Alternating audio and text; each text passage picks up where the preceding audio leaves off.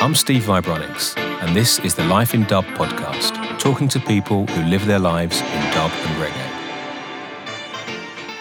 Episode number 22.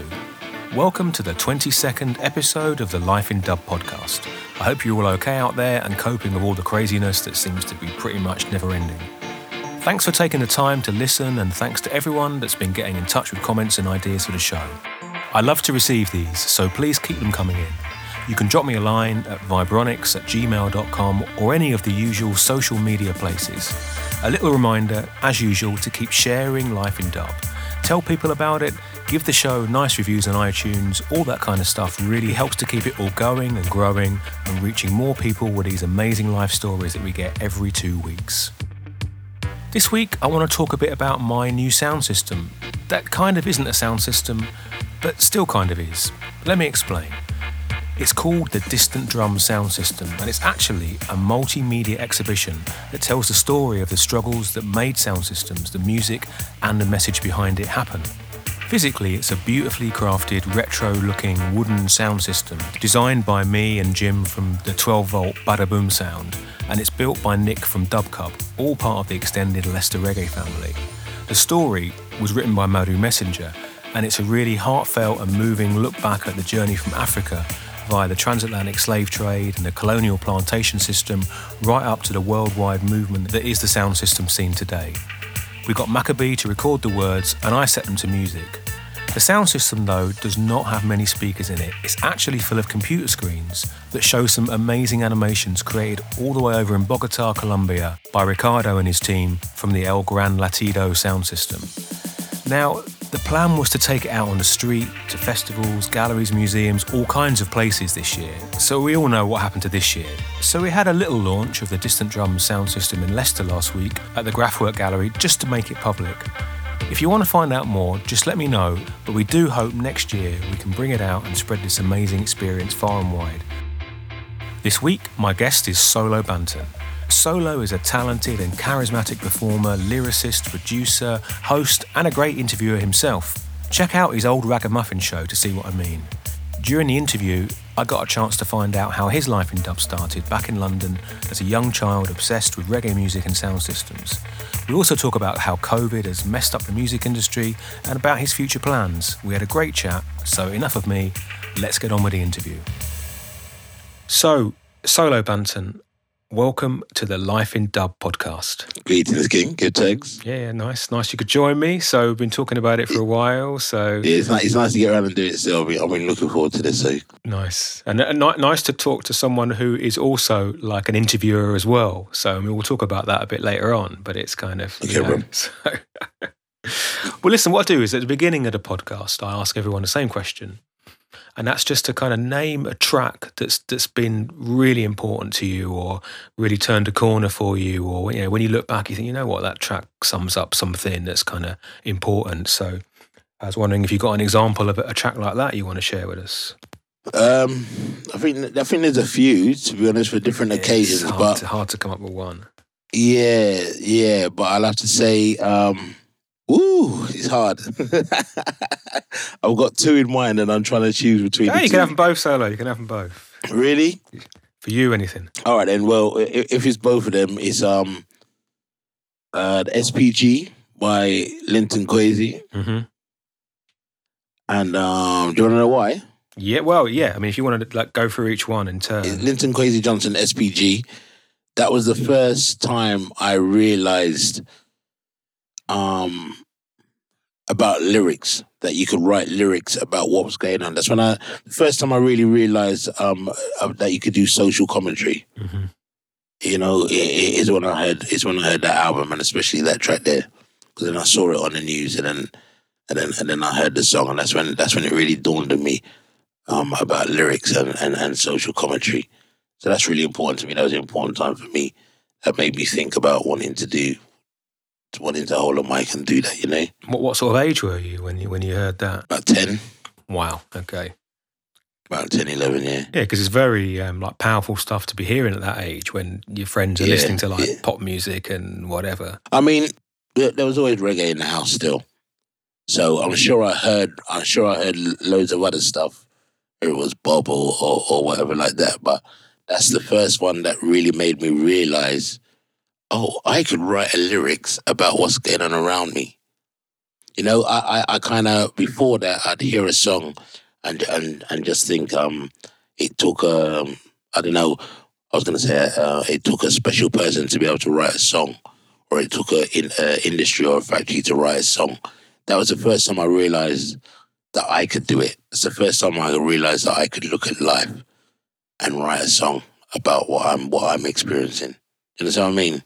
Yeah, well, I mean, the thing about Linton Kwesi Johnson is he just he just tells it straight how he is, but he, he does it in a very Exactly. beautiful way. But he just tells it straight, and I think that's kind of like Exactly. you know to, to be able to think, yeah, well, like he's talking to me about you know what's going on. That's, Yeah. that's powerful stuff. Yeah, and, and it was clear that it was um it was you know he was talking about a personal experience. You know, so that's when it really dawned on me that I could write about personal experiences, kind of thing. You know, so so that that's a big song for me still. And um the other one is Johnny Osbourne. He can surely turn the tide. That song there, um, I just listened to it. Used to listen to it over and over again. You know, and it um. I think it shaped me, uh, shaped my faith. Well, it's it's it's one of those songs almost needs no kind of introduction. It's just such a like powerful kind of like you know everlasting classic. You know what I mean? Yeah, it, it just, I think, um, yeah, and that just really, um, it, it really set me on the path uh, uh, of my faith, you know. Um, so yeah, those are those are the, the two most powerful. Nice, nice. So to sort of start things off in terms of like your life and stuff. I mean, where where do you come from, and like where you know where where we where were you brought up? I, I grew up in Shepherd's Bush, uh, the White City Estate. I, I, I grew up there, and um, yeah, big family. Uh, I got like five siblings. Um, I'm the youngest of five and stuff. But so it was, it was, it was, it was um, I loved my childhood. I, I loved it.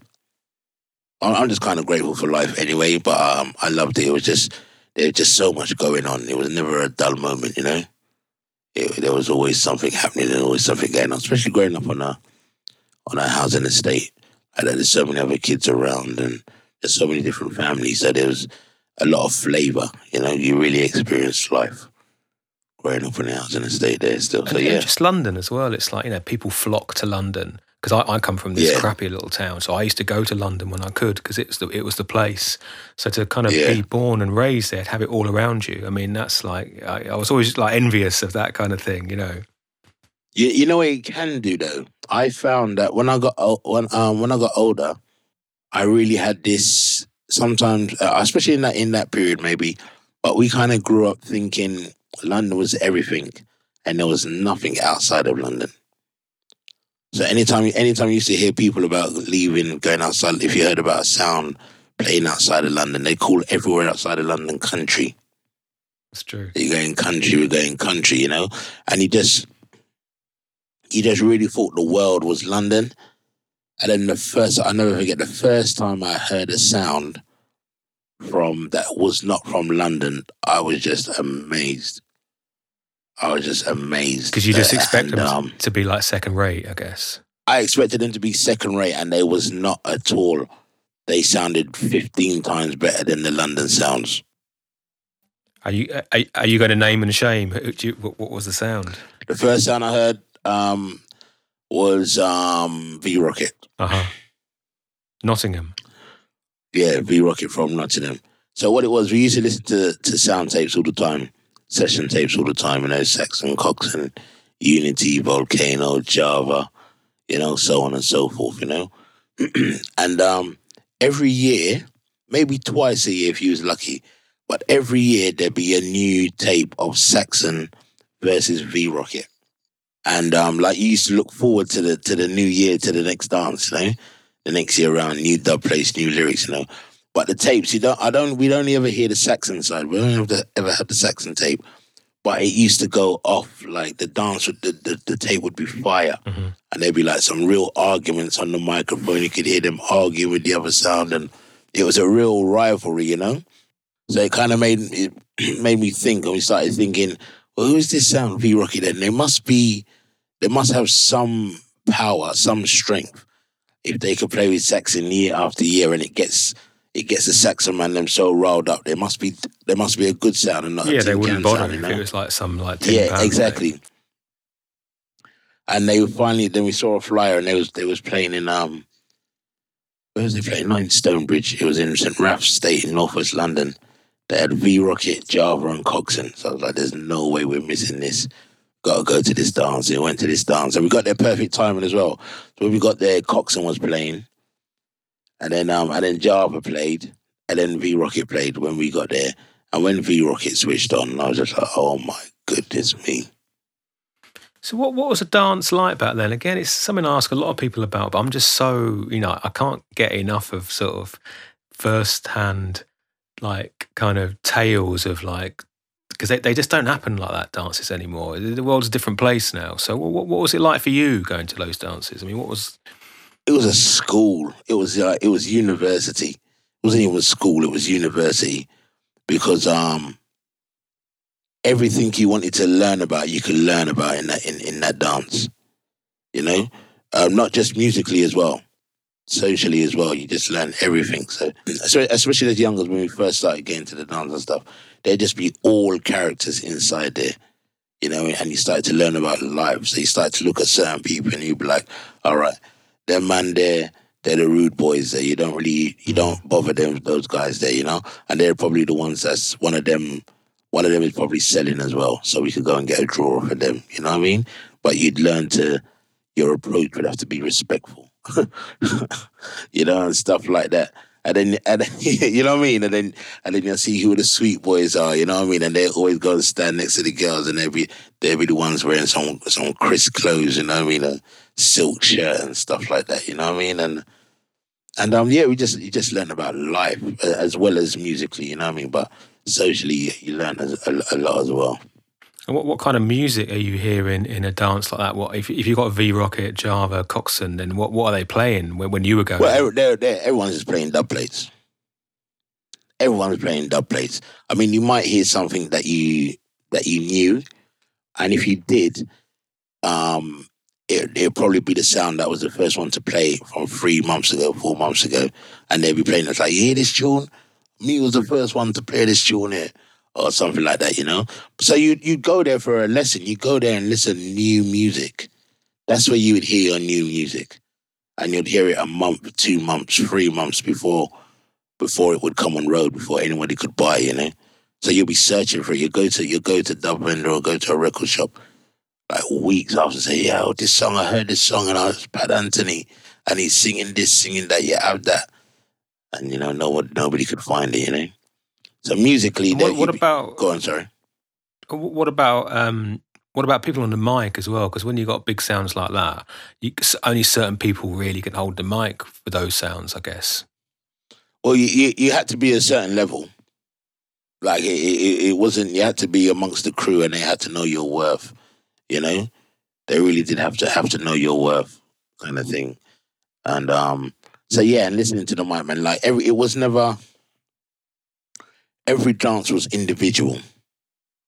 You might hear certain songs that you knew. You might even hear certain lyrics that you knew, but every dance was different because of the different sound that was in there or just because of the different crowd and and, and the mic the, the the mic men um, would would respond to what's going on in the dance, and the selectors would respond to what's going on in the dance. So they wouldn't go there with with necessarily a, a playlist. You know, if something happened and and I don't know, they they'd find a tune for that. You know, if somebody was drunk. You know, if you had somebody who was drunk and they was near the sound, and maybe they nearly knocked over the sound or they bounced the needle and made the needle bump. You know what I mean? You hear the mic man pull it up and, and, and start cuss them and tell them to move with your drunk self or something like that. And then the selector would draw for a tune like um um one scotch, one beer man, one beer. or you know what I mean? And then, and, then they put the version and then, and then the mic man would start chatting lyrics about people who can't handle their drink or whatever like that. You know what I mean? So everything it was always in the moment. It's crazy how the people make such a part of it rather than like kind of passively watching what's going on. It's a kind of Nah, you was know, all it's, involved. it's in all going dance. on. You was all involved in the dance, and you all would influence the dance as well. You get it was so easy to influence the dance. Like you know, you got what you wanted. You know, so if the crowd went there and they're just like, if the crowd really wanted to hear a clash, even though the two sounds might not really have been billed as a clash, but you know, you could egg on a clash, and and then get the two sounds to start clashing. You know, although most dances those times there was always some form of competition, even if they wasn't actually saying, "No, we're gonna kill you, your sound dead." You know, they would still it still be um friendly competition, you know. And did, did you make it out of London to go and hear any sounds? I mean, you talked about hearing V Rocket come to London, but it's kind of did you did you like break out the city and? Well, that well that check? was the moment. That was the pivotal moment when we was like, yeah, we need to drive. We need to start driving. We need to go and listen what's going on outside of London. That was the moment. That's what I mean. That's when I said to you that you kind of growing up in London, you kind of everywhere else was country, so you kind of mm-hmm. you, you know we wasn't really. I mean, we was young at the time still, so I'm sure we we would have done it naturally anyway and started traveling. But that was the moment, just like yeah, you know what, we got to we got to travel, we got to hear what's going on outside of London, you know. And then um, we got a little mini, a little mini Cooper, and we drove. Nice. we drove to Birmingham. no license, no insurance, nothing. Oh, and we drove to Birmingham. It was Birmingham Carnival. And in a mini, an old mini, it's yeah. a bit of a trek, isn't it? You know what I mean? It's like noisy and bumpy. Exactly, and... all the way to Birmingham. How many people in there? Not five. Yeah, it was. Yeah, it was five of us. I think in the mini. No. Yeah, it was. It was five of us, man. Because people people see the minis now, these like posh German made, whatever. But the old minis were like go karts. Yeah, they? they were. Yeah, exactly. They was about as big as a go kart, big as a matchbox, and then five of us squeezed in that went Birmingham, Birmingham Carnival. We got up there late, so we missed the park.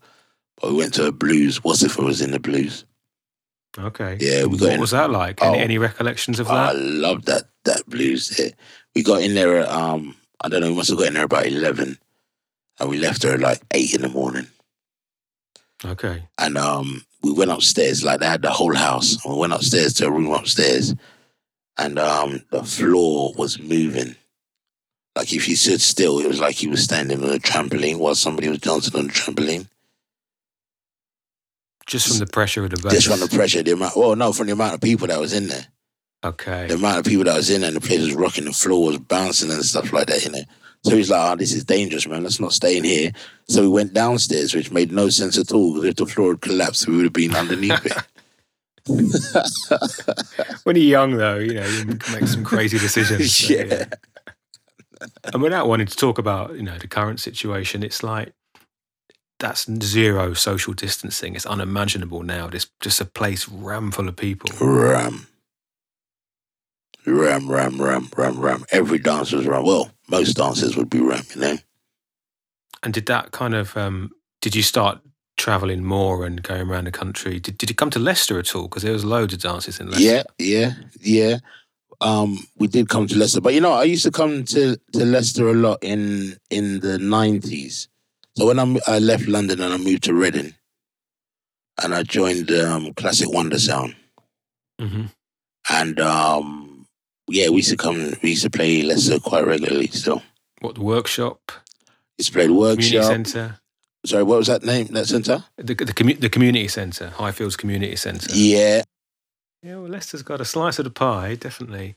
Yeah. So but I guess at some point you started to obviously get involved in it and went from being someone who attended to someone who was actually in it. And like, how, how did that happen? Well, that happened when I was in London still. I mean, um, well, my big brother used to have a sound system. He had a sound called um, King Sharma International. And um, so I used to go in the mic with him when I could. You know, and um, he took me he took me to a couple of dances and my sister was a music addict as well, and, and she took me to a few to a few um, blueses and to a few dances as well.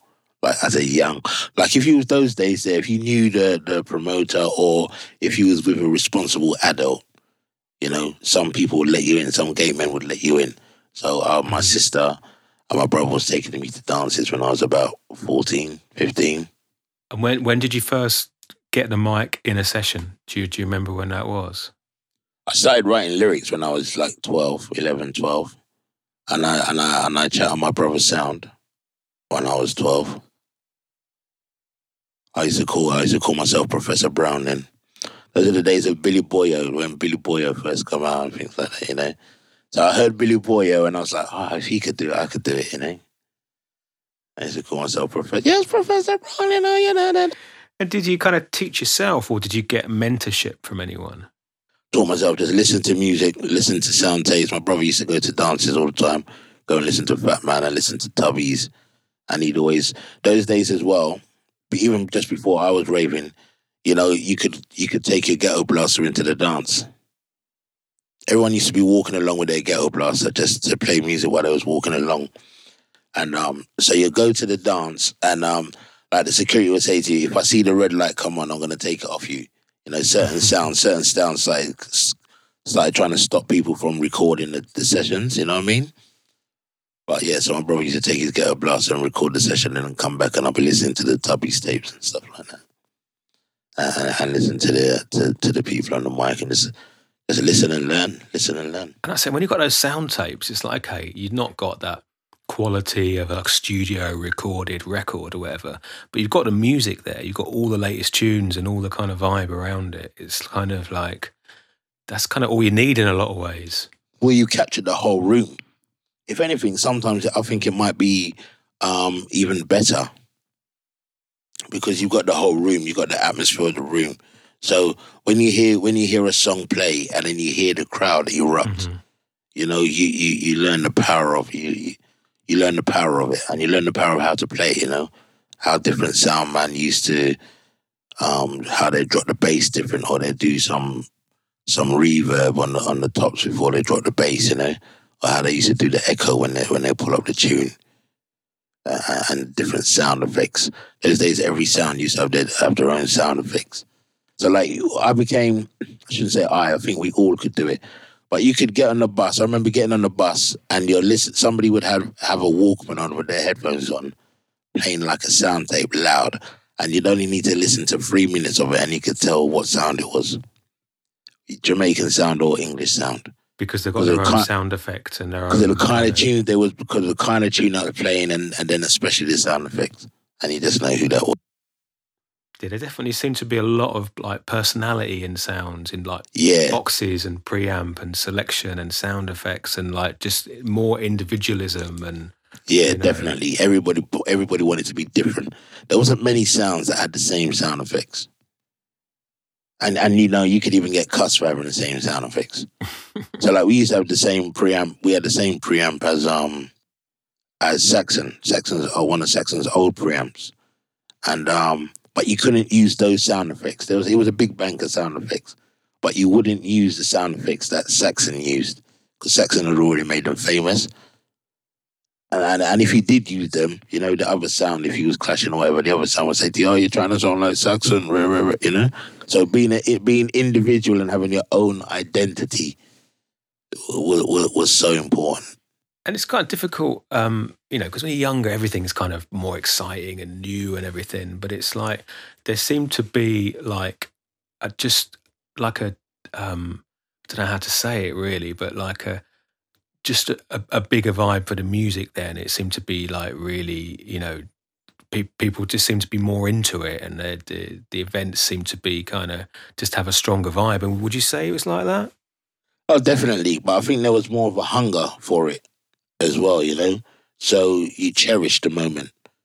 When you saw a fly and there was a dance and then you could go, you was excited to go. You cherished, you cherished it, you know.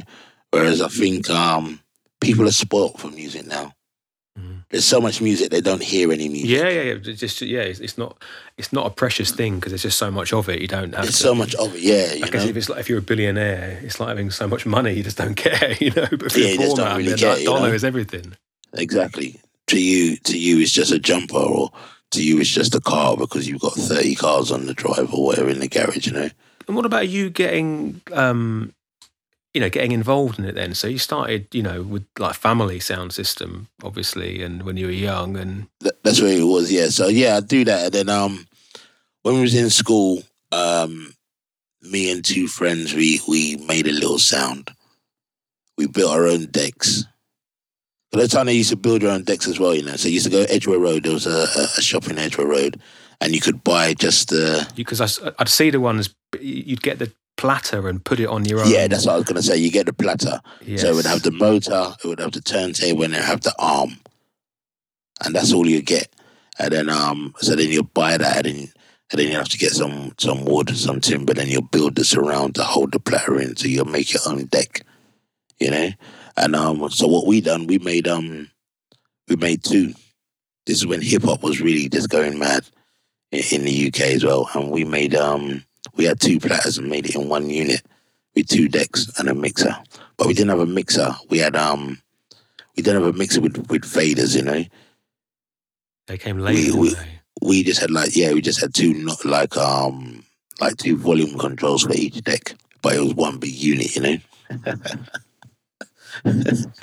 So were you, were you like selecting as well as like as chatting and stuff? Were you were you like a record buyer and I mean I've seen you select. Yeah. Oh yeah, yeah, yeah. As soon as, soon, as soon as I started getting, soon as I started getting money, I started buying records. I mean, my sister used to buy so much records. She was always buying records. So I was always borrowing her records to play in the house and stuff, you know. So um, I, I became a vinyl addict, a music addict from a very early age, just because of my sister and my brother, or my sisters and my brother. We played out twice. We played at a party once. We played at my friend's party once, and then we played a blues um, with another sound, uh, and that was it. You know, and then I joined uh, then I joined more of a proper sound system called Majestic that was from Acton, and that was that was like a blues party sound and stuff. We cut a couple of dub plates, but we used to play more parties and blues. It wasn't really a dancehall sound. And were you involved in um, I everything, used- lifting the boxes and Oh yeah, yeah, yeah, yeah, yeah. You remember the sound, and had to do had to do everything. So when I, I joined that sound as a soul selector, I just used to play soul. I used to play rare groove. nice? So I used to I used to collect rare groove uh, uh, and stuff. So I used to I joined that sound and just used to play soul and um play lovers rock. I used to play soul and play the lovers rock. Moving on to like like with your career and stuff, it's like when did you first like go into a studio or like record something? When, when did that kind of stuff? You know, I was happen? never really interested in doing that. You know, a couple of opportunities came up to do it, um, but I, I I used to turn them down. Not turn them down, but I used to shy away from it. I was never really interested. The first time I went to the studio, um, Bushman and a guy called Trevor T, rest in peace. He's no longer with us. Um, he used to run a sound called Tippertone, Mhm. And um, that was Robert Ranks' sound. So you know Robert Ranks from um, One Extra or whatever. Yeah, he used to be in this sound called um, Tippertone. It's where General Levy come from as well, actually Okay. and um, that was owned by Trevor T. So anyway, Trevor T and Bushman took me to the studio to to record some dub plates for them. It was the first time that I had done anything serious in a studio, as in voicing. I used to go to the studio with my brothers. who used to be in a band. They used to play in the bands. I used to go to the studio with them when they was recording and rehearsing. Even had to go on the mixing desk a couple of times because scientists used to be my idol, you Of know. course, yeah. But I was never really interested in it, really and truly. So it was Just, just more interested in like performing and the sessions and stuff. I was just happy in the dance. Mm-hmm. I was just happy, in, I was just happy being a sound man in the dance. And is that really. because it's it- is it that, that, that there's a sort of legendariness of people who appear on the records it's a bit like I'm I'm kind of not worthy. Is it a bit like that or Yes. yes, definitely. Because I always had the same. It's kind of there's people that like music, and then there's people who put records out, and they're like a different thing altogether. They're on, they're on another level, Exactly. and you don't realize you can be there until you make that step. No, exactly. So yeah, I was never, I never, never really introdu- i- i- interested in trying to do it myself.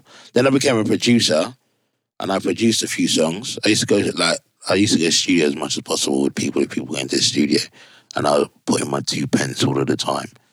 Then I, I then I um got into writing songs and and producing songs, and I produced a few tunes for people, and that, and then I um I pressed up a couple of some vinyl as well on my label. But I still never actually, I still never actually wanted to put myself on record. You know, I still had that thing about me.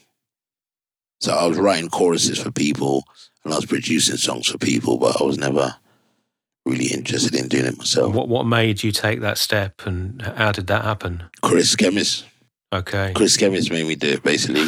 So I was made hanging out. it. I mo- yeah. Well, honestly, like we, we I moved to Reading, and um, yeah, I was playing the sound and then started producing tunes and stuff like that. And I Deadly Hunter introduced me to Chris. Deadly had got some rhythms from Chris, and he introduced me to Chris. And I asked Chris to come to another studio to play some guitar on a rhythm that I was producing. And so Chris come there and um and started to play, and play some guitar on one of my rhythm tracks for me. And um just while we was we wasn't doing anything, so I went into the um the voicing room and I started chatting some lyrics, some of my old lyrics and stuff like that. And uh, on on the rhythm, just have a muck, just have a, a muck around kind of thing. And when I come out of when I come out of the voice room, Chris was like, "Hey, you're good, you know. I want to record you. I want to record you. I want to record you." He just didn't really let off with that. And then we done. um I think we was just having a little vibe session at his house, and um somebody recorded it on video, and Chris put it up on YouTube. and Jata, and yeah, and Jahtari contacted Chris. Chris had done some other stuff with Jahtari as well, and um, Jahtari contacted Chris and said that guy solo, we, we want to record him, you know. And they sent a rhythm. And Chris was like, listen, these guys want to voice you. And I was, even then I turned it down. I was like, no, nah, not me. Me? That's it, because that's quite something when someone, especially someone from foreign or whatever, they, they say, we want to put you on a record or whatever. That's like, you know, it's great to get that confidence, like boost from someone, yeah. but at the same time, it's also like, if you're not ready for it, it's kind of, it's a bit of a jump to make. Yeah, yeah, it was, you know. So like I don't know, we must have had the rhythm sitting on the rhythm for like six weeks or something like that. And Chris was like, "Have you written anything for that yet?" These guys are they're hounding me for it, you know. You should just do it. You should just do it. You should just do it. And Chris was just on at me. You should just do it. You should just do it. And um, so I done it. And the next thing I know, they they turned around and said, "Yeah, they're releasing." It. I was like, "They're releasing it on a real record." On a real, I'm like, "They're releasing it." He's like, "Yeah, they're gonna release it," you know and they released it, and um, yeah, they sold out, sold out. nice. And what, how, how, how was that? How did it feel to be kind of to be on a record as a record collector and music lover to have your own record in your hand? Yeah, it was crazy. It was completely crazy. I, I didn't know what to make of it. It was kind of crazy. I said, "What is going on?" And then they released it, and they sold. It sold out in like two, three weeks, I think it was. Um, like a thousand copies went, and I was like, "What is going on?" nice, nice. I was well, then I went away. I used to go away with Deadly Hunta. Deadly Hunta used to um, um, take me away. He used to like do backing vocals for him, or you, and I would introduce him, you know. And um, we went away. We went to Denmark. So you'd seen how things were. That there was a scene in Europe, and yeah. it's possible to go places and perform, yeah, exactly. and you know, kind of start a career if you like. Yeah, exactly. So, like Deadly, I'd known Deadly for years, you know. So, anytime Deadly had a show, if I could go, I'd go and support and be there. So, I started introducing him, and then I started doing a bit of backing vocals. Yeah, after I introduced him, hold on to the mic and do a bit of backing vocals, and then then he started bringing me out and letting me do one like a one lyrics kind of thing, you know. And we went to Denmark, and um, I was sitting outside around by the fire. The sound system's playing, and I hear this song. I was like, I know that song. I'm like, wow, that's my song. And I ran over to the tent. And when I got there, they just pulled it up and, and put on another song. And and Hunta was there. I was like, I was looking for you everywhere. I thought you was inside. He said they played your tune and it mashed up the place. He said they pulled it up like three times. It takes a while to get like that confidence, doesn't it? When you hear someone else play it and you see people react to it, it's kind of that's the stuff that well, de- definitely for me, that just helped me kind of just realize, okay, you, you can do it. You know what I mean? Yeah, definitely, definitely. Especially if it's you know, definitely. If, you know, if you've got friends or you know some people, it's one thing. But if it's in somewhere completely different, you've got no connection with it at all, and people are enjoying it, then that's quite a you know, it's quite a thing. I think. Yeah, it's a, it's amazing. It's amazing. It's an amazing thing still. So yeah, so basically that's how it happened, really. But I was um, it was Chris that was really pushing me to do it. Nice. Yeah, because I remember when your name appeared on these records, and it's like, you know, Solo Banton, it's a distinctive name, and obviously the voice to go with it as well. And it's just kind of, yeah. um, I guess that started a, you know, a series of releases and kind of and a bit of demand because when when you have a record out that people like, people get on the phone and try and track the vocalist down. In in my experience, yeah, it, it, it kind of yeah, it's just exactly like Chris. Like, oh, you know, what, you need to do this. You need you need to get on MySpace. You know, you need to do this and you need and all these things I just had to like, oh, I need to do this, I better do that. Because when they actually when they released the song and I, I hadn't I, I didn't have any of that kind of stuff, but I still was not thinking in that way. Mhm. And I, I don't even think I'd done that straight away after that first release. I think it took maybe another release after that before I was like, oh, I better start taking this seriously. And when, when did you hook up with, with Dubcasm? Because um, Strider was a previous guest on the podcast, and um, you seem to do quite a lot of work with, with Strider and Digi as well. Yeah. Um, I can't.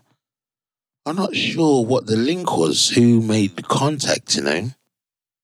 I'm not sure. How, I can't really remember. I honestly can't remember. But I, I know that I went up there. Me and Deadly went up to went to Bristol to do the Suffrage Choice. Strider wanted to interview us on the Suffrage Choice. Um, so I think that was the first time I met him, definitely. And um, don't know. We just got on. Mhm. We just clicked. We just clicked from day one. Because you seem to do a lot of travels together and be like a real gang for a while. Yeah, yeah, we just clicked. We, we just clicked. So yeah, we've done a few shows, pushed to do a few shows together, and then um, and people just really liked it, and so the the, the show just after we done a couple, the shows just kept on coming in. But um, I think people could just see that we enjoyed each other as well, you know. Um, so, and and that reflects in what you're doing and when you're performing. It's a bit like it's like in any team sport. If you want to refer to this as a team sport, I think if the team get get on, then you're gonna have a successful team on the pitch.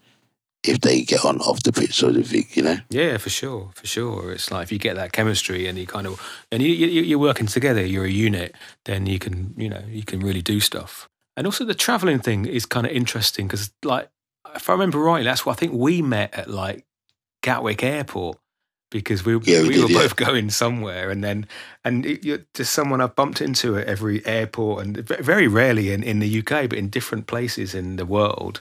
Yeah. And it's like you know you seem to have done a lot of traveling. Uh, it, it- it's it's amazing. It, it's amazing. I really wish um my brother-in-law said to me, "You should keep a journal," and I never did. And I really and I really do wish I did now. It's hard to remember Um, all, because isn't yeah? Yeah, and that's why I wish I did because it's just really hard to remember them all.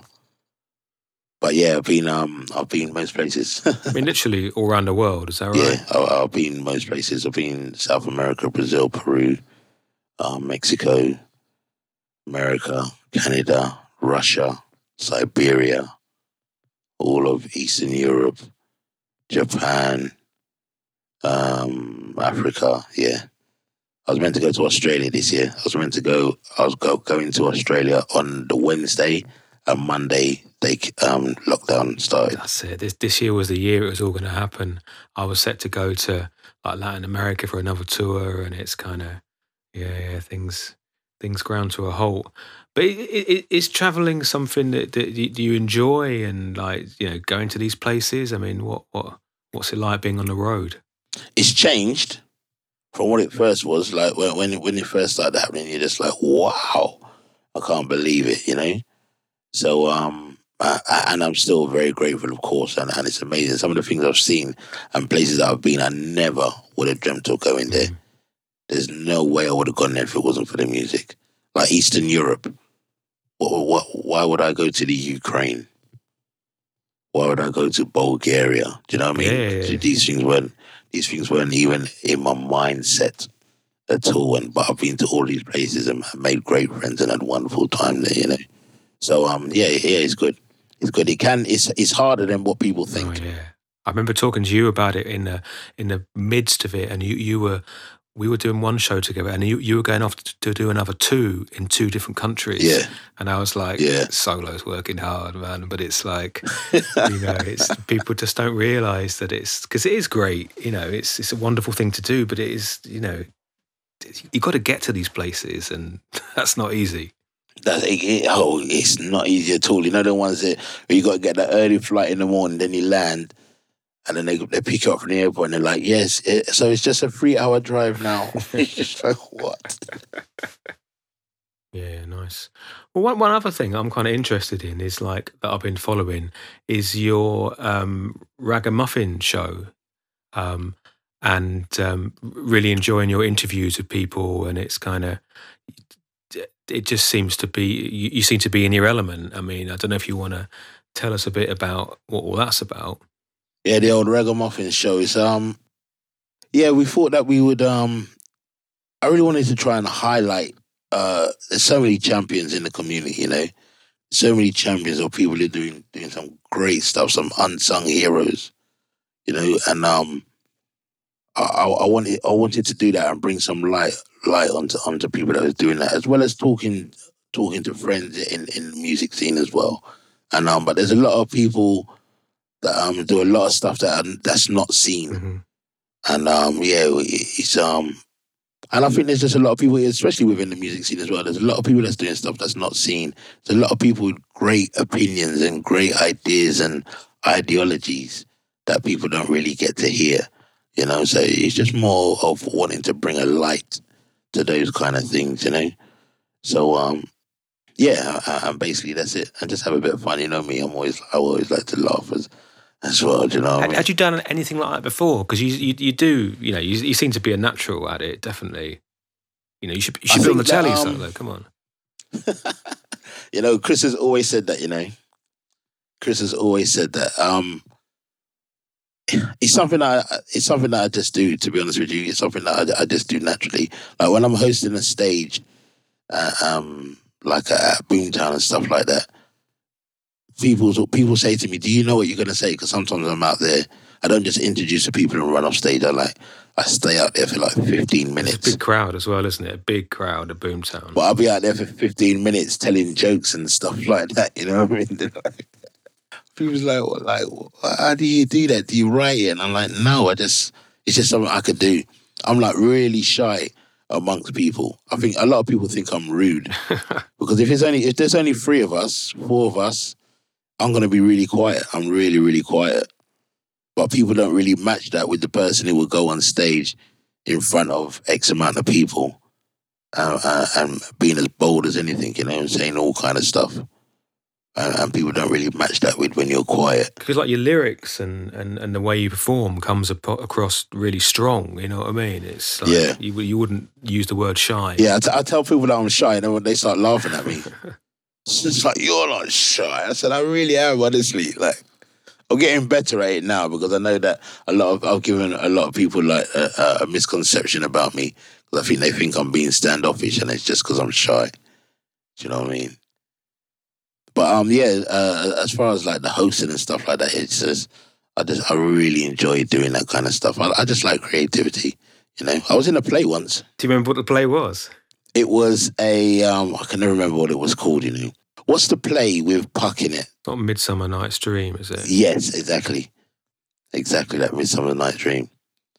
But it was like um, yeah, it was a more up to date kind of street version, if you want to call it. But there was a lot of there was a lot of the old English language in it as well. Like we we would go from the old English language to street language and back. It was uh, like a comedy, you know. Well, talking about like hosting and stuff as well. Was recently, obviously, a lot of people would have seen that you've been doing these like kind of hosting these debates about um, you know uh, black culture in music and kind of you know, yeah. the sort of political and social angle about kind of what, what we do.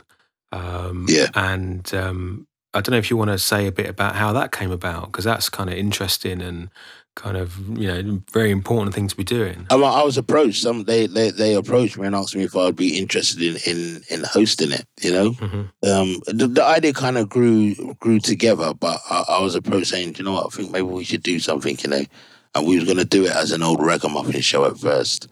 And then the way that it just kind of grew, we was thinking like, no, you know, it would be good to would be good to have a panel uh, and do something. I mean, these these times here, we all need to learn. We all need to relearn a lot of stuff. There's a lot of stuff that we all think that we know and we don't know, including our own behavior as well. Mm-hmm. You know, and um, and to grow, you, you can't refuse knowledge. Um, so yeah, any, anything that facilitates that, I'm interested in.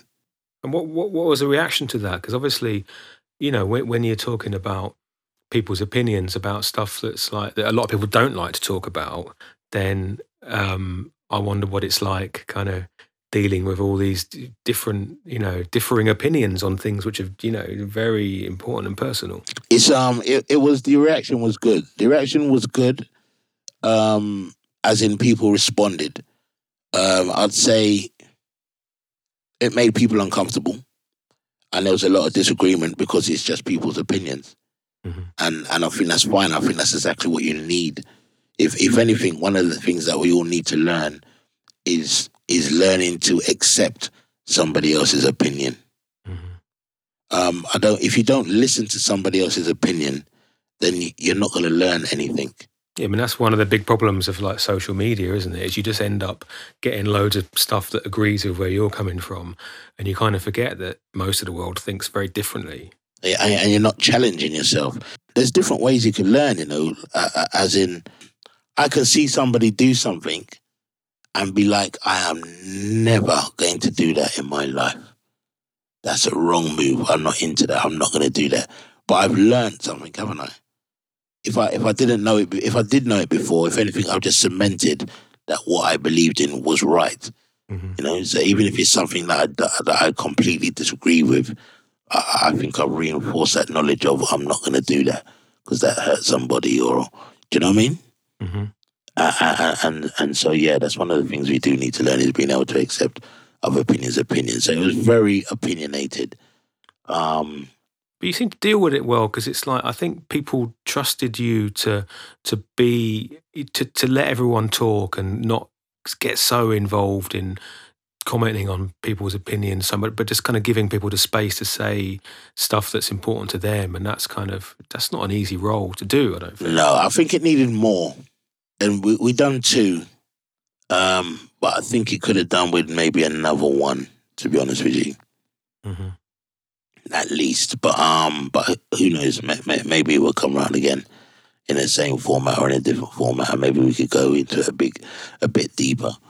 But yeah, it was really good. It, it was really good, and it's just really important that people understand that it's someone's opinion, and it doesn't mean you have to agree with it just because this person has a stage or has a camera on them or is in a Zoom room and it's going live online or whatever like that, doesn't mean that they're perfect and it doesn't mean that what they're saying is exactly right. But what they're saying um, could well plant a seed in somebody else's head that could take that forward and bring around something positive, you know? Yeah, it's thought provoking stuff, definitely. And what, what kind of stuff can we expect to look forward from you sort of going forward? Have you got anything in, in the pipeline? Um, I'm, I'm investigating uh, uh, different stuff in it because who knows what it's going to be like. I, am a bit unsure how things are going to be. You know what I mean? And, and it's it's really hard to plan when you can't see how the thing's going to be. You know, so um, yeah, it, it's it's quite hard to say that. Obviously, I'm I'm always going to do music one way or another. Even if I even if I end up DJing in a pub, you know, you walk past a pub one night and you'll see me in there DJing. You know, um, I'll, I'll, buy a drink solo. so I'm always gonna do something to do with music. Definitely. I mean, I'm still recording. Um, I, have recorded some new songs lately. Um, in the last couple of weeks or so, uh, I've got a new a new track and a video looking to looking to be released very soon once they finish him with the video. And um, as far as yeah, I, I would really like to investigate some other sides, more of the hosting side, the debate kind of thing, like that kind of presenting television online show presenting. I'd like to investigate that more. I'd love to do more of that. I really would love to do more of that. Yeah, you do a great job of it, definitely. So, I, you know, you, you thank you, thank you very much. So, yeah, I'd love to. I'd love to do more of that. I definitely would love to do more of that. But yeah, the, um, it's an open book, you know. Never say never. Well, listen, we've been talking a while, so I'll, I'll kind of bring it to sort of the end of the interview by asking the question that I ask everyone who's uh, been on the podcast, which is, um, my book of dub. I write everyone's name in it. What what would you want written next to your name? Something you know that you want associated with with Solo Banton, or have you got anything you want to say about that? Um, what would I like written next to my name? Um, ooh, bringer of joy. You know, His Majesty said, you know, uh, one can derive more more pleasure from giving than receiving. You know, and and I I definitely do. So if um if someone says says to me, "Oh, you made me happy," or "You made me laugh," or even if you just made me smile, then um that kind of fulfills me. So um, I, I, I'd be happy to have that written next to my name, entertainer, or you know, bring bringer of joy in, that way. There, you know. Yeah, I'll, I'll be happy. I'll be very happy with that. Yeah, nice. And it's like in these times when, you know, we're used to bringing the joy personally to people on stage or whatever. It's like that can't be done. It's kind of yeah, it's just a bit of a challenge, really, isn't it? Because like what you were saying earlier on about releasing, and you know, for people listening who who don't release tunes and stuff, we don't realise it's so hard to know how to release stuff if we can't go out there and promote it and get it to people, and it's kind of it's just yeah, it's, times, it's, it's been a difficult period. You know, I, have I've had my struggles along the way. You know, uh, um, I think many of us have. Uh, I don't know if many of us have spoken about it, but I think I think many of us have, and but especially us in, in the music industry, it's just like it's been a struggle. So even when I was recording these new songs that I've been recording, there was a point when I was like, I, found it hard. I found it hard to find the motivation to write because I couldn't see an end point. I was like, well, what am I doing this for? If I'm not going to be out there to promote it, or I'm not going to be out there to perform it, kind of thing. And and um and like you say, just the release, just not doing what comes to us naturally just not doing what what my body calls for, which is to be doing some form of music and bringing joy to people. Just not doing that uh, makes you feel inhuman. You know, um, it makes you makes me feel like I'm just eh, yeah, just existing, you know, and not actually living, you know. And you know, without wanting to go on like some crazy COVID depressing one, because it's not something I've spoken about much on the podcast, but it is, you know, the longer it goes on and the more that you know playing music to people and just looks further and further away. It's like because I think for for a while everyone was like, okay, little temporary glitch, little temporary glitch, but it's looking more long term now. So that just throws up a, a lot. yeah, yeah, a lot, a lot. So again, and, may, and maybe that's another reason um, why I really do want to investigate these other stuff, you know, because um, anything that's going to bring some form of entertainment and knowledge to people needs to be done. So, you know, maybe that's a, a good reason why to look into these avenues as well to do something because people people need something. You know, I need something as well. You know what I mean? So, for real, for real. Well, solo. Thank you very much for joining me on the podcast. It's been a real pleasure. Oh, real pleasure. Thank you. Give thanks for the invite. And hopefully, I'll see you in an airport. So, can we only ever see each other at airports? Or, or, crossing. There's a lot of airports in the world, so we've got we've got many, oh. many more to tick off our list. Thanks again for joining me and Solo for the 22nd episode of the Life in Dub podcast. Don't forget to subscribe to Life in Dub to tell your friends and family about Life in Dub and just help get the word out. You can visit the website lifeindub.com to listen back to any of the 22 episodes. And if you want to get in touch, just email me, vibronics at gmail.com, and I'll see you all again in two weeks for the next Life in Dub podcast.